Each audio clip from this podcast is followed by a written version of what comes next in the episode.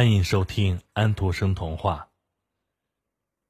本期我们讲的故事叫《屎壳郎》。皇帝的御马在一次战斗中救了皇帝的性命，他得到了金掌，一只蹄子一个。屎壳郎爬过来观看，嗯，先盯大的，后盯小的。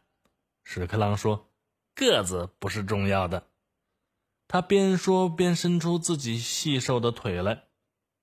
你想干什么？铁匠问。嗯，我要金掌。你昏头了吧？你竟然也要金掌？屎壳郎说：“难道我不一样货真价实吗？难道我不是皇帝马厩里的成员吗？那匹马是如何得到金掌的？你清楚吗？”铁匠问。嗯，清楚，我十分清楚我现在的处境。我受够了侮辱，所以我要离开这里，周游世界。屎壳郎愤愤地说：“滚吧你！”啊，混蛋！屎壳郎回了一句，便飞走了。他来到一个花园里，那里散发着玫瑰和薰衣草的香味。屎壳郎说。啊，这儿不美丽，也连一堆粪都没有。于是他继续爬，爬进了一丛紫罗兰的阴影中。紫罗兰上爬着一只毛毛虫。啊，世界真美丽，太阳暖洋洋的，一切都这么美好。毛毛虫说：“有朝一日我要睡着了，死了，那么……”我醒过来时，就会变成一只蝴蝶。哎，你真能耐！屎壳郎说：“我从皇帝马厩里来，可那里连皇帝那匹宠马都没有这种非分之想。长上翅膀飞吧！”屎壳郎飞走了，落在一大块草皮上，他睡着了。天在下雨。雨声吵醒了屎壳郎，他眨眨眼，隐约看到一块人家打算漂白的床单。他爬上湿床单，床单上有两只青蛙。嗯，这天气真好。床单又存了这么多的水。一只青蛙说：“坐在这儿跟游泳一样。”我想了解了解，另一只青蛙说：“那到处飞的燕子是否曾经到过比我们这儿更好的地方？细雨蒙蒙，空气潮湿。你如果不喜欢这儿，那你就是不爱国。你们有没有去过皇帝的马厩里？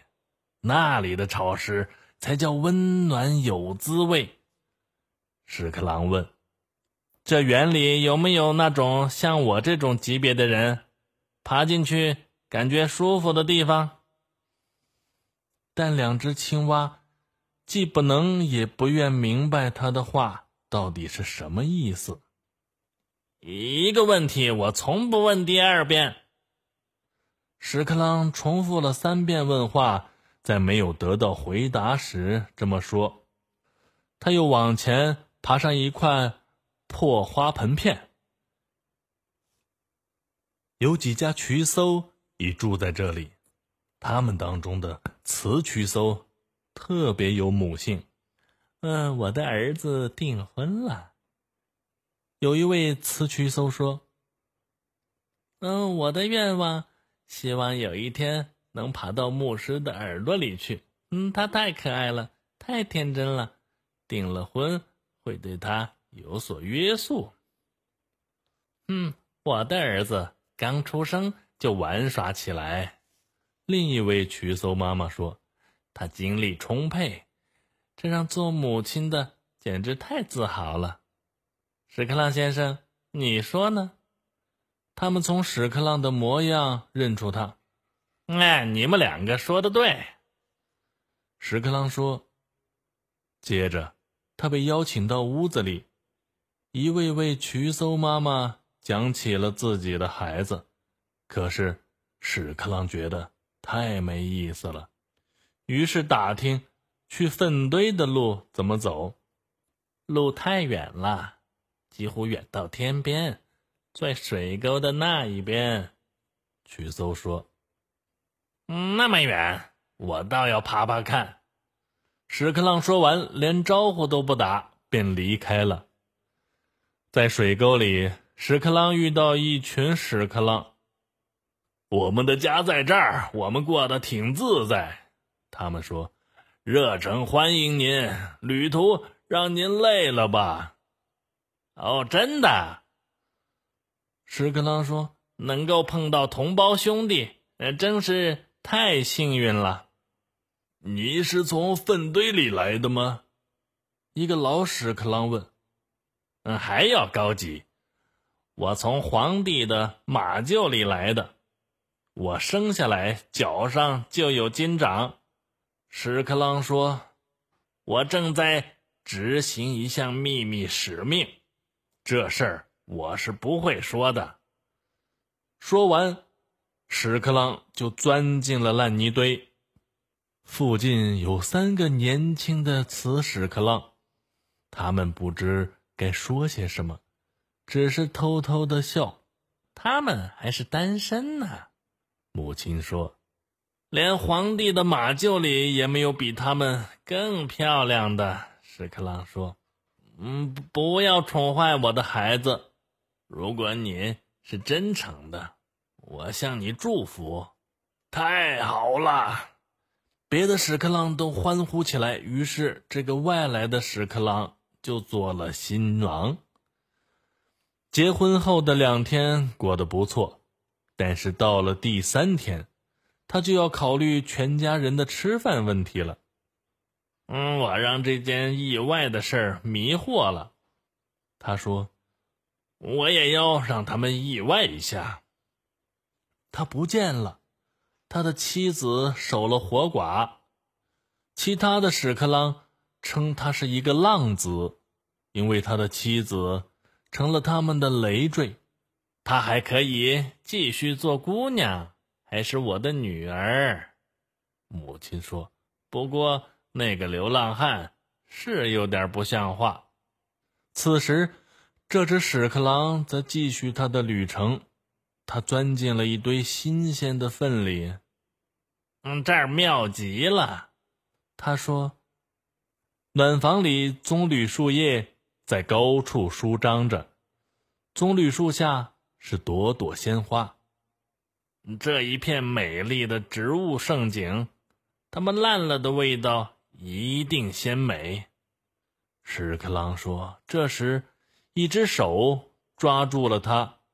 把它捏紧，再翻转身。原来，园丁的儿子和一个伙伴在暖房里看见了这只屎壳郎，他俩把他按住，朝花园另一头的小湖跑去。在这里，他被放入一只旧木鞋里，鞋上插着一根枯枝，算是桅杆。屎壳郎被一根毛线绑在枯枝上当船长，船下水了。木鞋飘走了，越飘越远。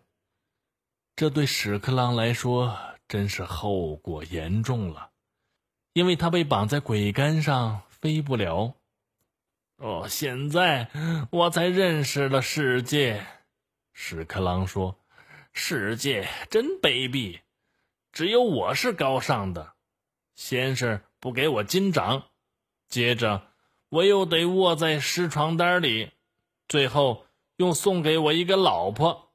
待我跑进这个世界里来，又来了一个小子，把我送到大海里来。可是皇帝的马却脚踏金掌的走来走去，这个世界没有一丝一毫的同情心。我的生活。一直很有趣，可还是得不到赏识。现在马就失去了我，世界也将失去我，一切都完了。但是，一切并非都完了。几个年轻姑娘来池塘划船，看见了那只小船。哎，那边有一只木鞋。一个姑娘说：“啊，上面还绑了一只虫子。”另一个说：“他们拿起木鞋，一个姑娘拿出剪刀，小心的剪断了毛线，在岸上，这个姑娘把它放了。爬吧，飞吧，自由是好事儿。”他说道。屎壳郎从一扇开着的窗子飞进了一座建筑，在里面，他落到皇帝的宠马的长鬃毛上。这里，是那匹马和屎壳郎的家。他牢牢地抓住马鬃，说：“我这下骑到了皇帝的宠马。我现在明白了，为什么这匹马得到金掌。我看出来了，正是因为我的缘故，这匹马才得到了金掌。”他开心地笑了。旅行让人增进智慧。世界并不算太坏，可是你要懂得怎么对待他。屎壳郎说：“现在我要去找别的屎壳郎，把我出国旅行中获得的许多享受讲给他们听。我将待在家里，一直到那匹马磨光它的金掌为止。”屎壳郎的故事就讲完了。想听到更多安徒生童话，请您继续关注托尼师傅有声书。